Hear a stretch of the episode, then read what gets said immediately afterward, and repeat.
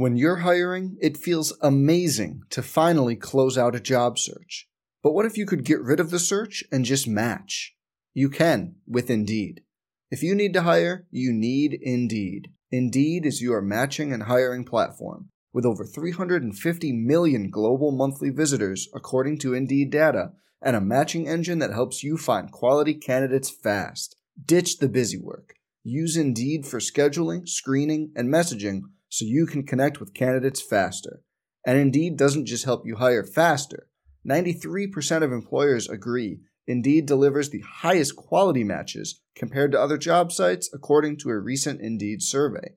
Leveraging over one hundred forty million qualifications and preferences every day, Indeed's matching engine is constantly learning from your preferences. So the more you use Indeed, the better it gets. Join more than three point five million businesses worldwide that use Indeed to hire great talent fast. And listeners of this show will get a seventy-five dollars sponsored job credit to get your jobs more visibility at Indeed.com slash Blue Wire. Just go to Indeed.com slash Blue Wire right now and support our show by saying you heard about Indeed on this podcast. Indeed.com slash Blue Wire. Terms and conditions apply. Need to hire? You need Indeed. Hey, it's Kaylee Cuoco for Priceline. Ready to go to your happy place for a happy price? Well, why didn't you say so? Just download the Priceline app right now and save up to sixty percent on hotels. So whether it's Cousin Kevin's Kazoo Concert in Kansas City, go Kevin, or Becky's Bachelorette Bash in Bermuda, you never have to miss a trip ever again. So download the Priceline app today. Your savings are waiting. Go to your happy place for a happy price. Go to your happy price, Priceline. Some people just know bundling with Allstate means big savings. Just like they know the right ingredient means big flavor. They know honey on pizza is where it's at. And olive oil on ice cream is the cherry on top. Mm. And they know when you bundle home and auto with Allstate, you can save up to twenty-five percent. Mm-mm. Bundled savings vary by state and are not available in every state. Saving up to twenty-five percent is the countrywide average of the maximum available savings off the home policy. Allstate Vehicle and Property Insurance Company and affiliates, Northbrook, Illinois. It was an exciting weekend, to say the least. A big win for Michigan, twenty-nine to seven. They move on to Rutgers, but there is a little bit of a cloud hanging over this past weekend. We'll get a chance to discuss that, as well as Michigan's schedule now and in the future, today on In the Trenches.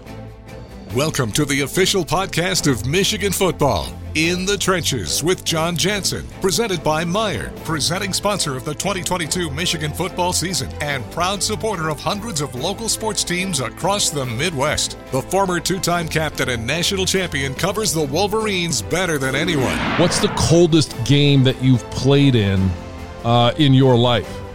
Um, before I got here? Yeah. Probably like sixty degrees. fifty-five degrees. This is In the Trenches, presented by Meijer. Once again, here's John Jansen. Welcome back, friends. And the twenty twenty-three Michigan football schedule was released last week. Right now is the time for you to secure your season tickets to enjoy the Wolverines' seven home games next season. And new this season, if you put down a deposit of one hundred dollars per seat, you can guarantee new season tickets. Head to mgoblue.com slash football season tickets to learn more. That's mgoblue.com slash football season tickets to be part of the greatest tradition in college football in twenty twenty-three. This week on M G O Blue Podcast, already out Monday night, radio replay of Inside Michigan Football. My guests were Jim Harbaugh, Mike Elston, defensive line coach here at Michigan, and Chris Jenkins. Defend the Block is all about Michigan basketball, and hey, both programs kick things off this weekend with their exhibition games, Friday night for the men's, Saturday for the women's. Still to come on Conquering Heroes tomorrow, Thursday. We're going to begin our coverage of the twenty twenty-two Hall of Honor class, and our first two guests from the softball program, Samantha Findley, and from women's swimming, Jim Richardson, longtime coach. Two episodes on Friday, our Keys to the Game edition of In the Trenches, along with a first post-game edition of Defend the Block this season. That is the exhibition with Ferris State for the men, And then Sunday morning, we're going to have post-game edition of In the Trenches available. That's going to be really late Saturday night, early Sunday morning, because it is a night game. I know everybody's excited about that in Piscataway. But as you probably guessed, we will talk about that in our seven from seventy-seven. But before we get there, I'm going to bring in my partner, Mister Brian Bush, the voice of Michigan basketball. Yes, uh, it's hard to believe. The football season is already, now we're into November, the stretch run. Basketball is just about upon us. But I must say, when John Jansen teases any road game, normally it's just the school name. But when it's Rutgers... Oh, it's city only. Piscataway. It is a word that is easy to say to make you sound upset. Yeah. Mainly because of the first syllable. Uh, I, yeah, it could very well be. Um, anytime, yeah, I'll I'll leave it. Yep. You well described it. Yes. Uh, but um, there are fourteen schools in the Big Ten.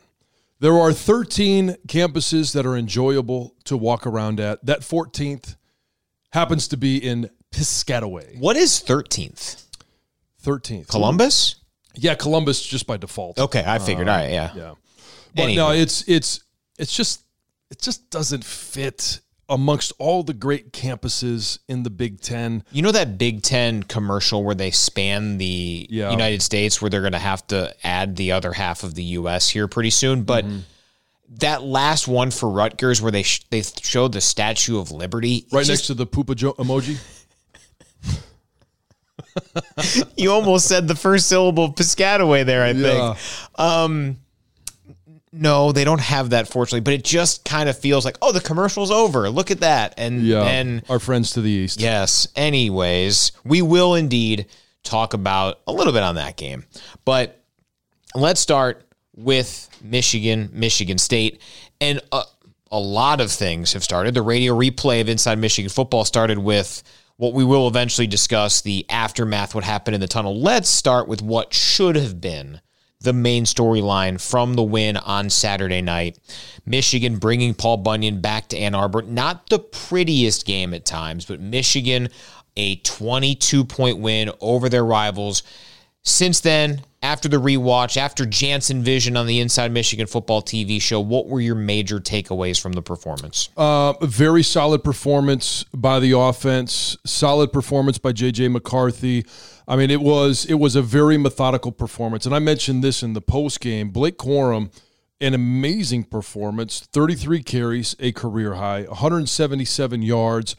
And it was a very quiet one hundred seventy-seven because his longest run was seventeen yards. There was no, you know, like we saw against Indiana, you start the game off with the fifty-yard run. Against Penn State, you had a sixty-one, uh, you know, and there was never that explosive play. It was just always that constant water drip. And uh, when you have that, especially in a game like this, you are wearing down that other side, that the defensive line, the entire defense, and it – it's a backbreaker. So it's great to see them have that consistency. Um, and, you know, when we talk about J J and the fact that it was a solid performance, he just hasn't had to go deep.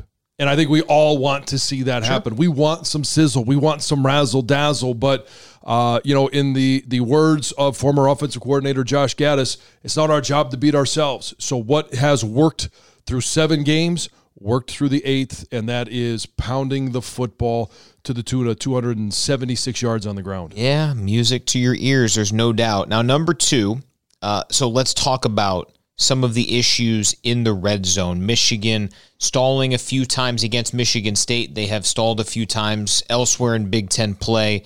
Uh, if the Wolverines are to accomplish those other three goals, you figure they're, have, they're going to have to be better at some of that stuff. So how do they do that, and what have you seen slow Michigan down a little bit? Is it as simple as, hey, the field shrunk a little bit, or or is there something specific you've noticed? Well, things things shrink down in there. Um, it's like cold water to an offense. Things just shrink.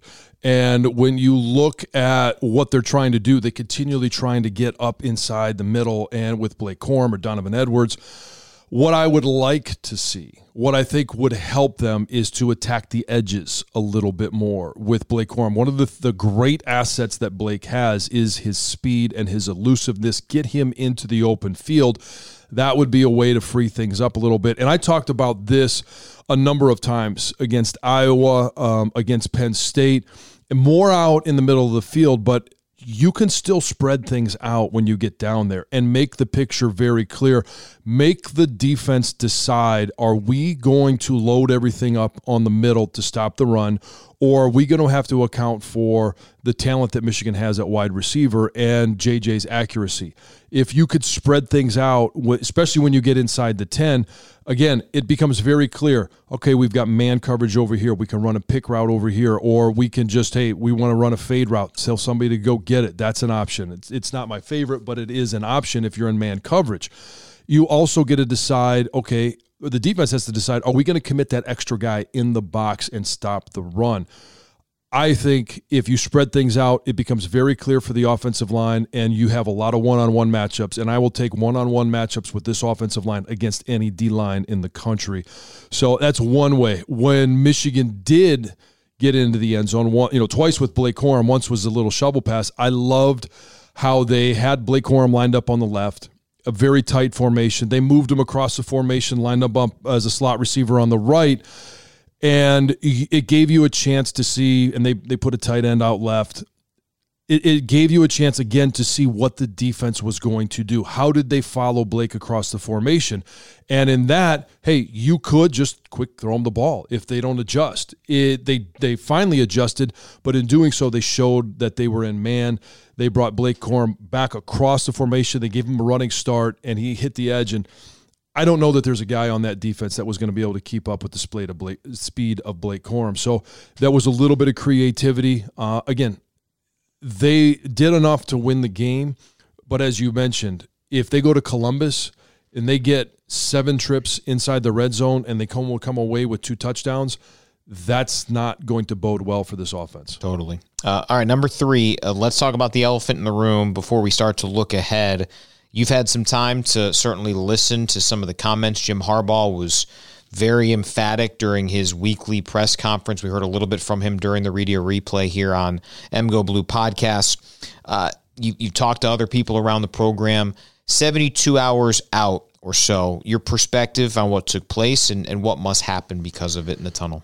Well, I mean, it's still kind of shock that that this happened after the game, and it's shock because the tunnel has been in use for ninety-five years. I have been up and down that tunnel hundreds of times. And as a player, now in the media, uh, in a, du- a number of different roles, and I've never seen or heard anything like this. Have there been confrontations before, some shouting? Sure. But there's a big leap from shouting to then actually a fight. And it is, it's disappointing. It's disgusting. There's a lot of different terms and, and words that you could use to describe it.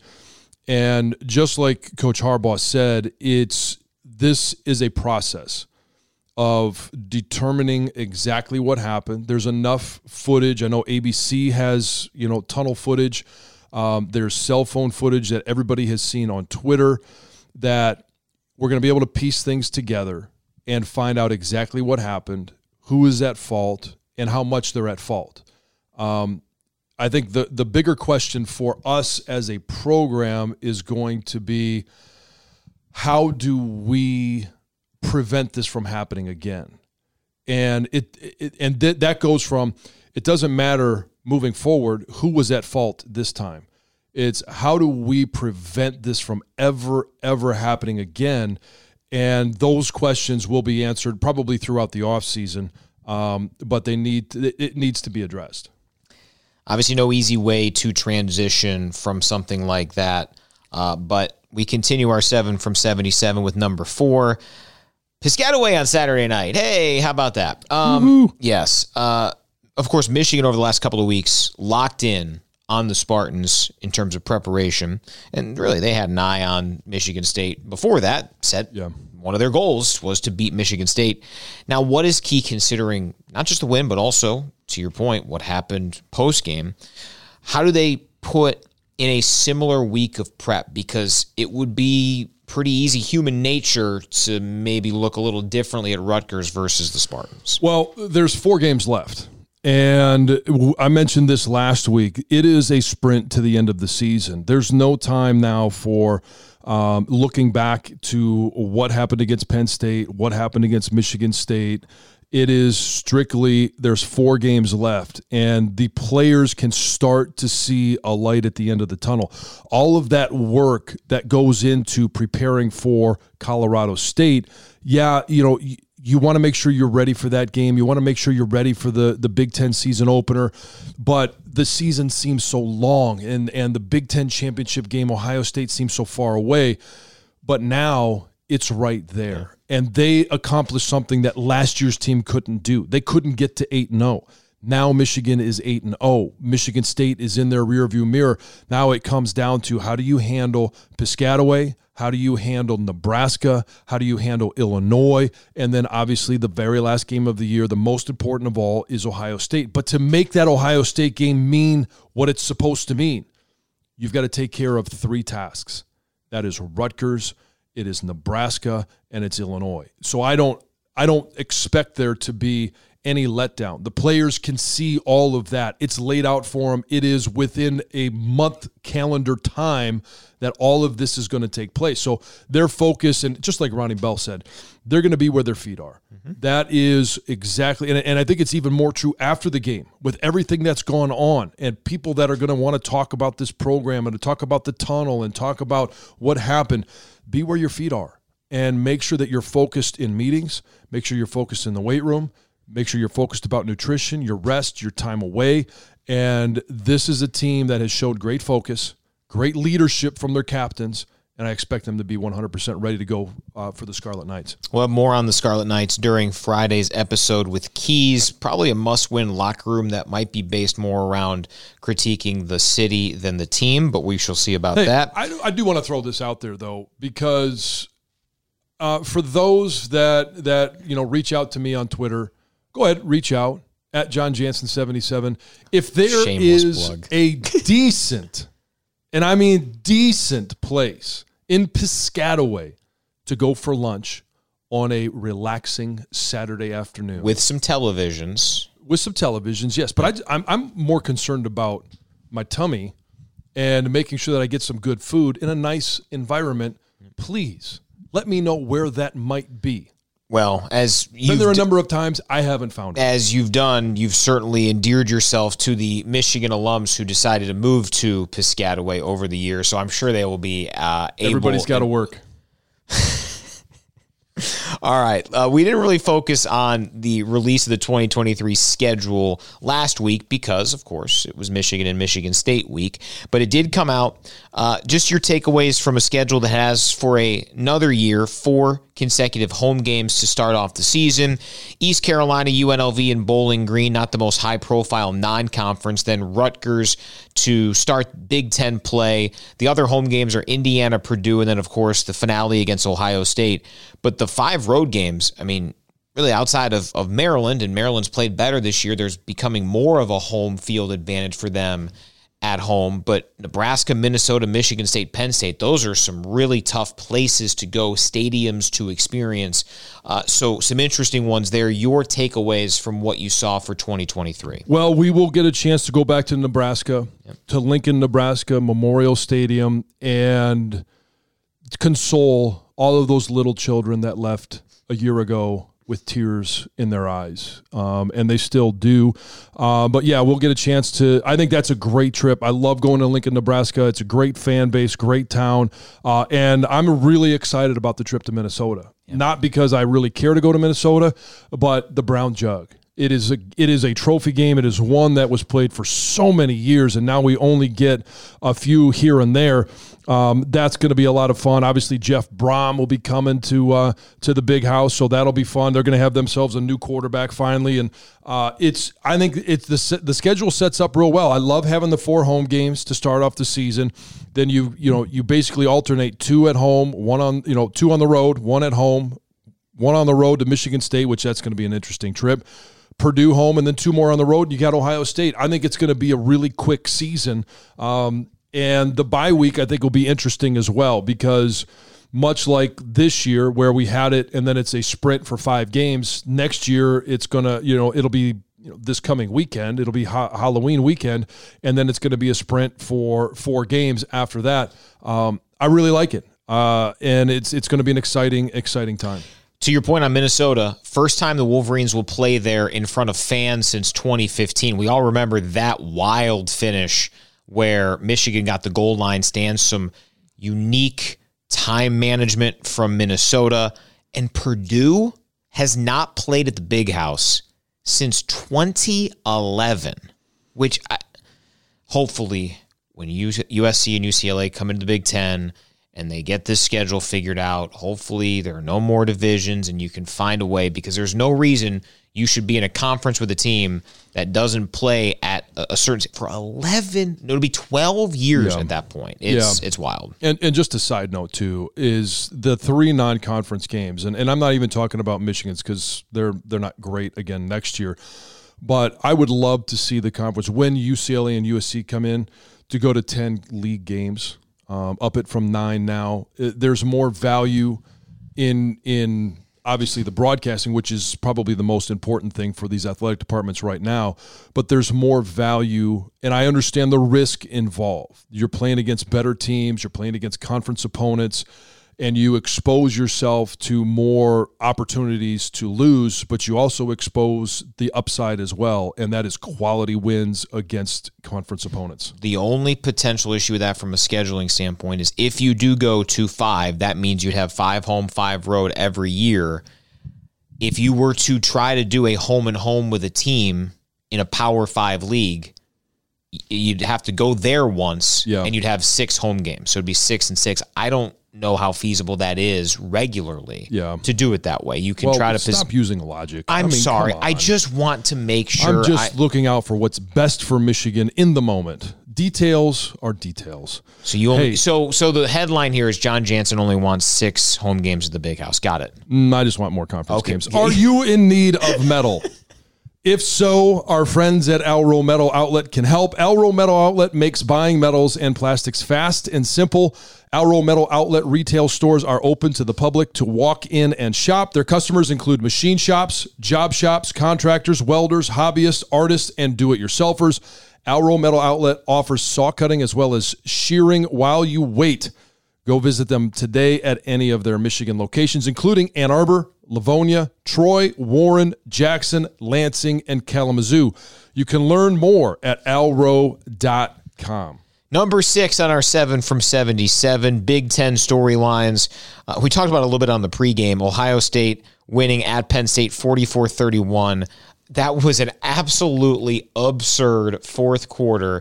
And now Ohio State's next three before the big one in Columbus, at Northwestern, home against Indiana, at Maryland.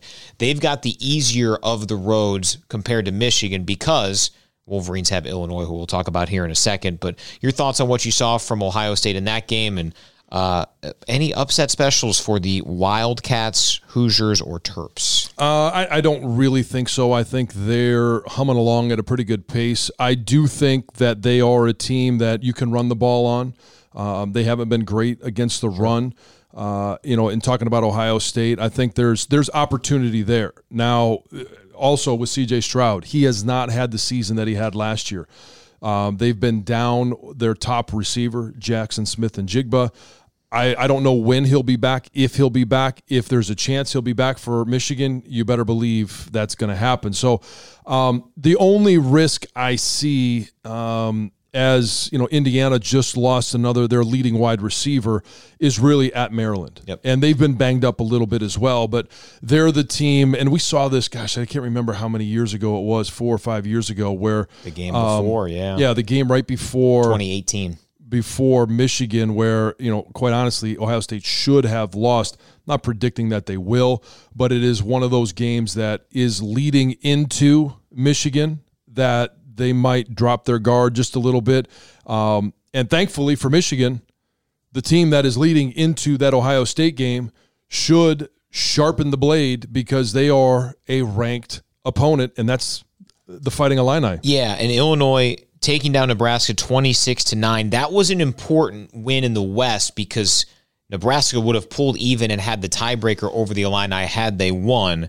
So the next two for Illinois, both home games, Michigan State and Purdue, if they win both of those, they will come to Ann Arbor with the West already clinched. So it's wild that we're at that point. Uh, you've said it for a while that, that you thought Illinois was pretty darn good. And really, it's going to come down to that Purdue game. As long as Purdue can take care of business, that'll basically be not a, a West championship game. If Purdue wins it, they'd have to win the next week. But Illinois has a chance to clinch in mid-November the West, which is wild. Yeah, and that just shows you how poor the West is. Sure. And I don't want to take anything away from Illinois. Um, but they still have – Illinois has been one of those programs where – they do something to shoot themselves in the foot. And could they drop one to Michigan State? Sure. Sure. Could they drop one to Purdue? Absolutely. That's a rivalry game for them. So um, I, I'm I'm not going to say that they're going to be undefeated, but I do think, you know, they will be that team, not not undefeated, but they lost to Indiana. But they will be that team that comes into the big house with absolutely nothing to lose. And that's a dangerous, dangerous team to have to play. Doubt. Uh, not a whole lot of intrigue this week. Uh, is there a certain game or games that you'll be tracking? Michigan, of course, always keeping an eye on Ohio State, but they're going to Northwestern. They're like thirty-eight point favorites in Evanston. Northwestern hasn't won in the United States this season.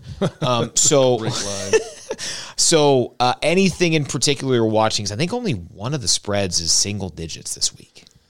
Um, I mean, there's there's not a whole lot to look at. Uh, you want to see, you know, obviously Penn State, Purdue, and, or Penn State and Indiana, um, that matchup. And, and it's really simply how well does that Penn State victory hold up? You know, when when, when you sure. roll over Penn State with, you know, over four hundred yards rushing, it, did you just expose them? I think we did.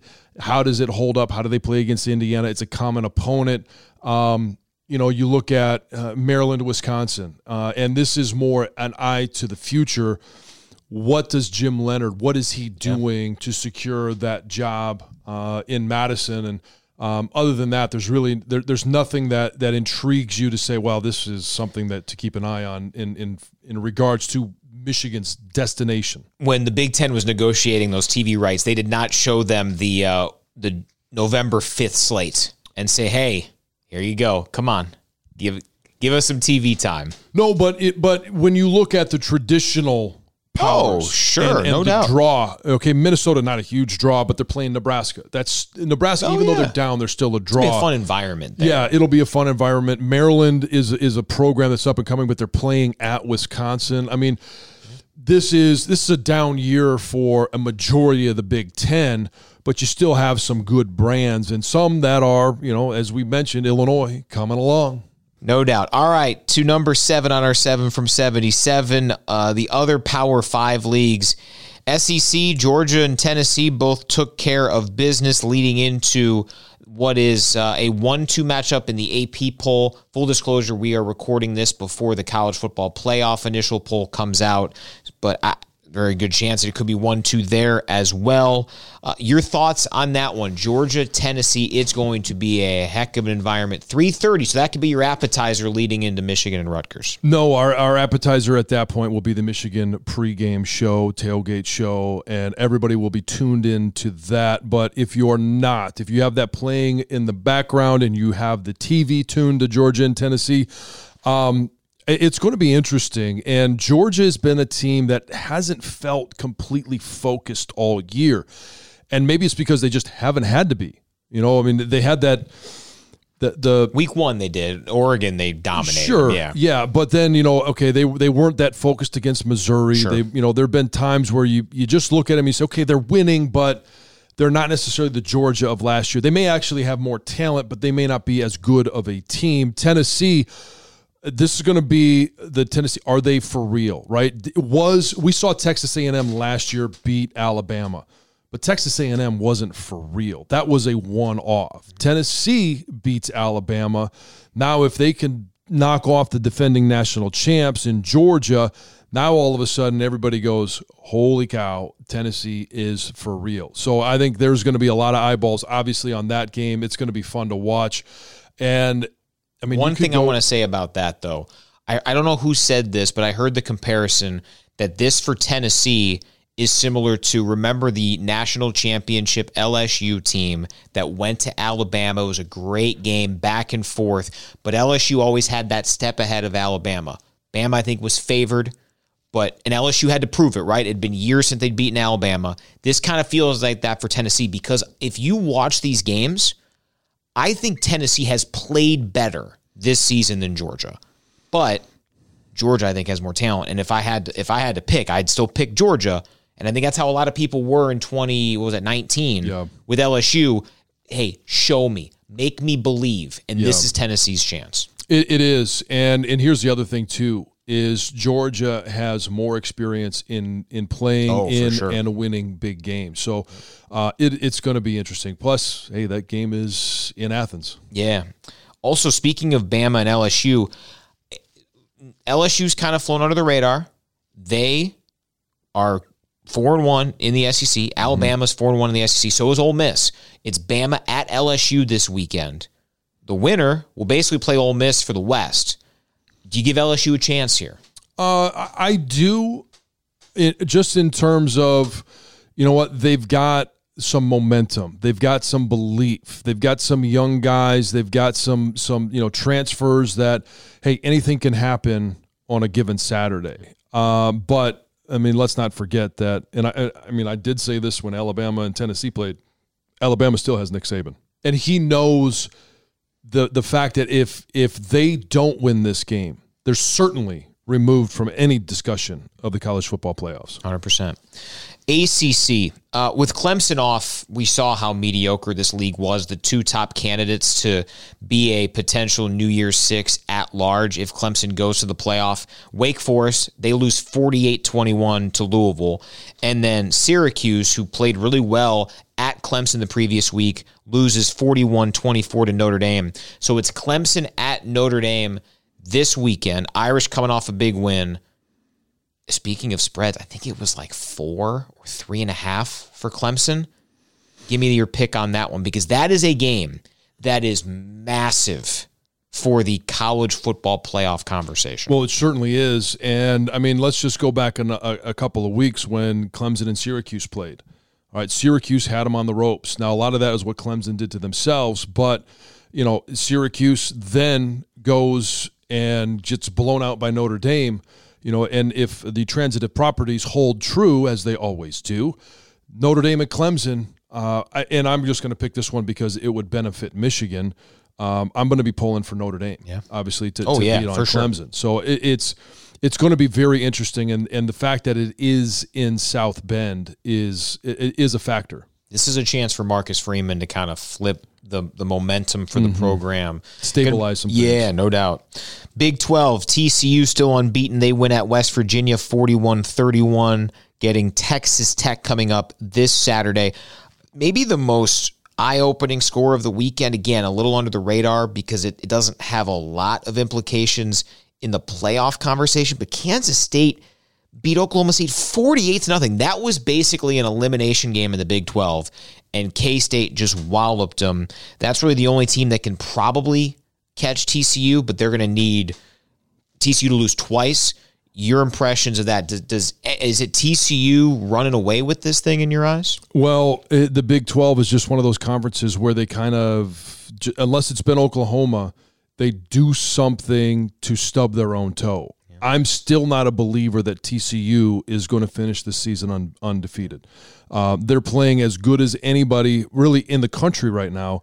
I just don't know that they are going to do it consistently. Yeah, the Big twelve, over the years, give them credit, the bottom of the Big twelve has been as good as the bottom of any other yeah. Power five league, and that's been the case this season as well. Though Kansas might not go bowling. Kansas might have gotten game day and then still might go five and seven. Yeah. So how about that? Uh, Pac twelve contenders all won. All are double-digit favorites this weekend. Oregon, Utah, U C L A, and U S C, they're all in the top fifteen-ish, depending on what poll you look at. I, I just, case in point with the Big twelve, I don't know who can realistically um, – Utah might be the best team in that league, but they've already lost twice overall. It, it really is going to come down to when the College Football Playoff Committee does come out with their rankings, how much do they hold Oregon's first game against them? That forty-nine three loss to Georgia is brutal, but it was a long time ago. And we'll see, you know, when those, and, and again, we're we're recording this before they come out, but it'll be interesting. That's going to be one of the things that we're going to be talking about is where is the Pac twelve in Oregon, where is the Big twelve in T C U in the minds of the College Football Playoff Committee? So again, we are recording this before the playoff rankings. Uh, anything that you hope to see in all of this, uh, do you expect the top four to be some collection of Michigan, Ohio State, Georgia, Tennessee? Uh, yeah, I expect, boy, uh, when you think about it, um, you know, it's it's going to be interesting. I expect my prediction is going to be Georgia will be one, Tennessee will be two, Ohio State three, Michigan four. Okay. Clemson's probably the only team that might be able to crack into that, but I, I just, the way Michigan dominated its its big games to this point, I don't think Clemson can claim that. No, and, and the way that Clemson struggled with Syracuse, I think will play a factor in it. Yeah, no doubt. All right, let's get into our conversation. Mason Graham, someone I spoke with a few weeks back for the for the radio show, and I, tough not to come away impressed. Seems like it is a he is a true freshman, but nothing has really fazed him. He expected to have the success that he's had, but he didn't assume it. He put in the work. Uh, I know you're excited to share this conversation with fans. I am. I've watched this this young man in just our brief time, his brief time here at Michigan, grow. Yep. And we talked about him at the spring game. Uh, Coach Elston on Monday night talked about how that advantage of being an early enrollee, getting on campus, having those spring practices and the spring game and the offseason program, how much has benefited him, but also just his mindset coming into uh, fall camp and the fact that he earned a starting spot, the fact that he has earned so much time in the rotation is impressive. Anytime you're talking about a freshman O-line or D-line getting that time, it is it is an impressive feat. So please enjoy the conversation I'm going to have with Mason Graham. Let's jump into Peppa's world of play. Look for spring flowers, hunt for muddy puddles, and bravely explore exciting places with Peppa play sets. Peppa Pig, inspiring kid confidence.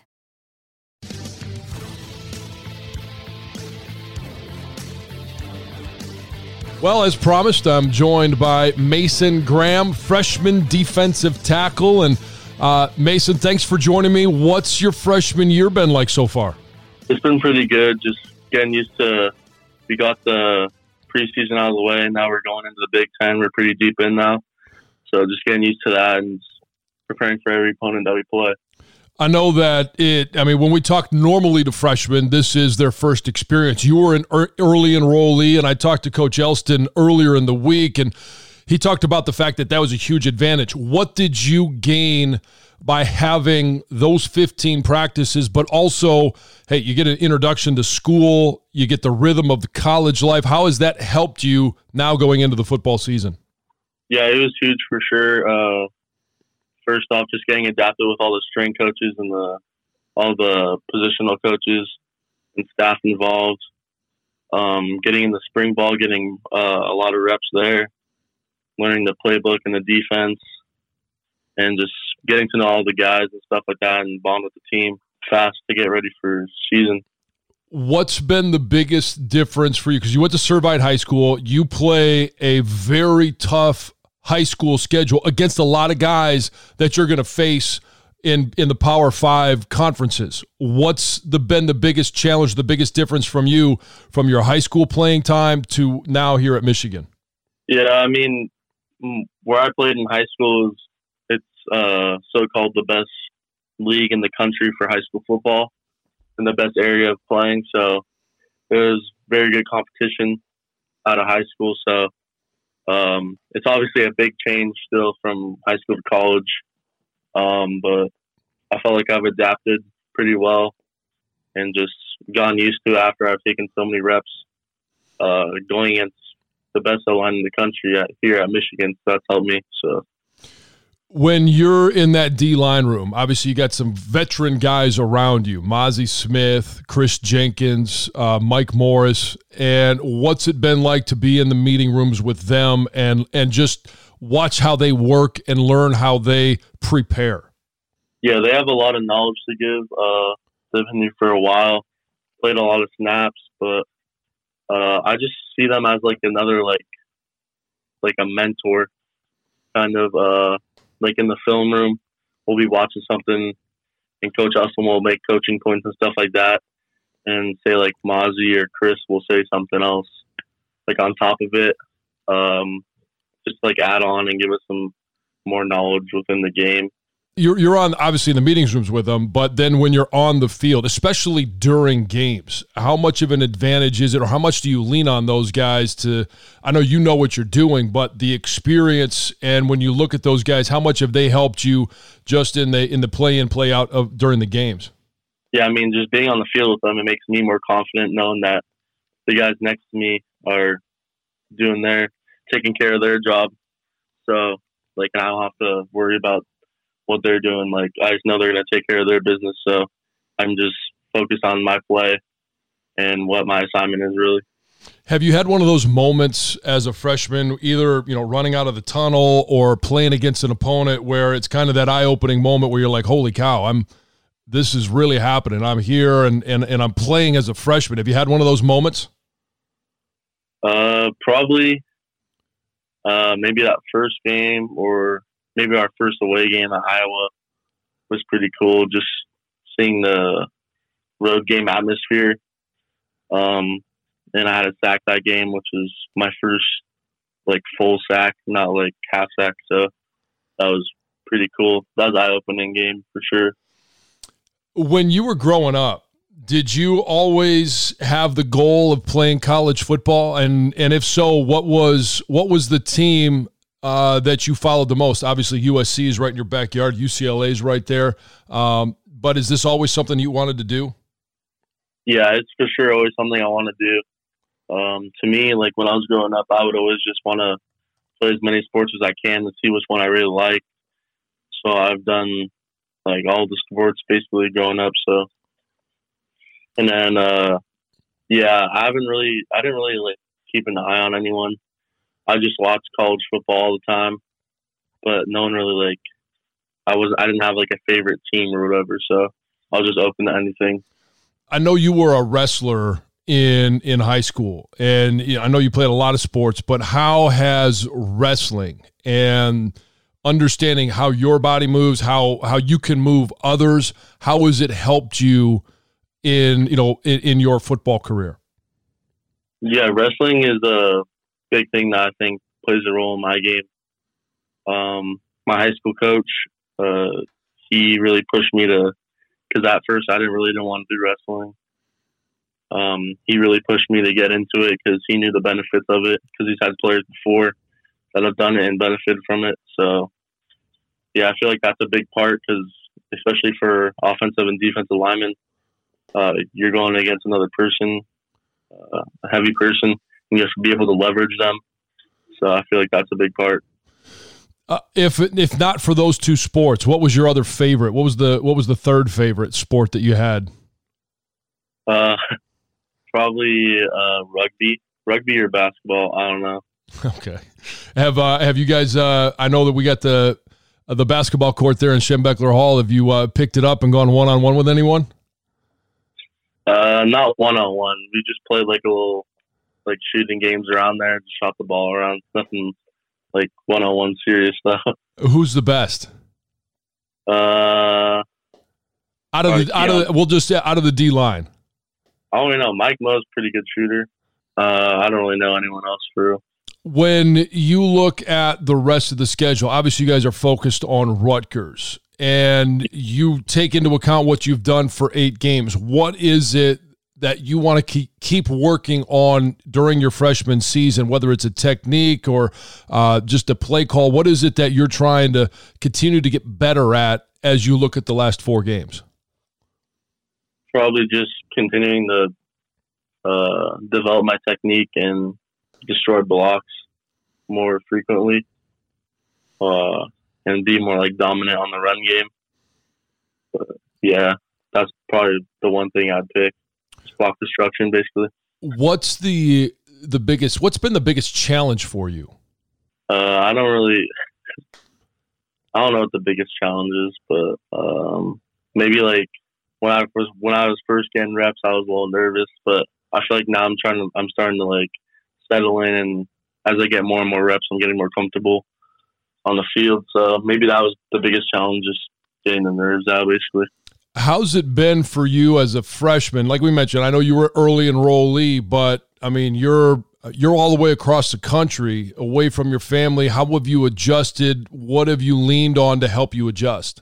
Um, I mean, I've just leaned on the other guys really that came in with me, because many of the other guys have come from like warmer areas or um, haven't been used to like this type of weather. But just to know that I'm doing it with like everyone else Uh, that is adapting too is like kind of like motivating, uh, but yeah. So I, I might actually then throw out there, maybe the weather has been one of the bigger challenges for you. What's uh, obviously coming from Southern California, where it's uh, it's sunshine and, and warmth, three hundred sixty-five days a year. What's uh, what's the coldest game that you've played in uh, in your life? Um, before I got here, yeah, probably like sixty degrees, fifty-five degrees. Are you all geared up, ready for winter? Yeah, yeah, for sure. All right, Mason. Hey, uh, best of luck this weekend against Rutgers, and uh, I look forward to talking to you again soon. Yeah, thank you. Appreciate you reaching out.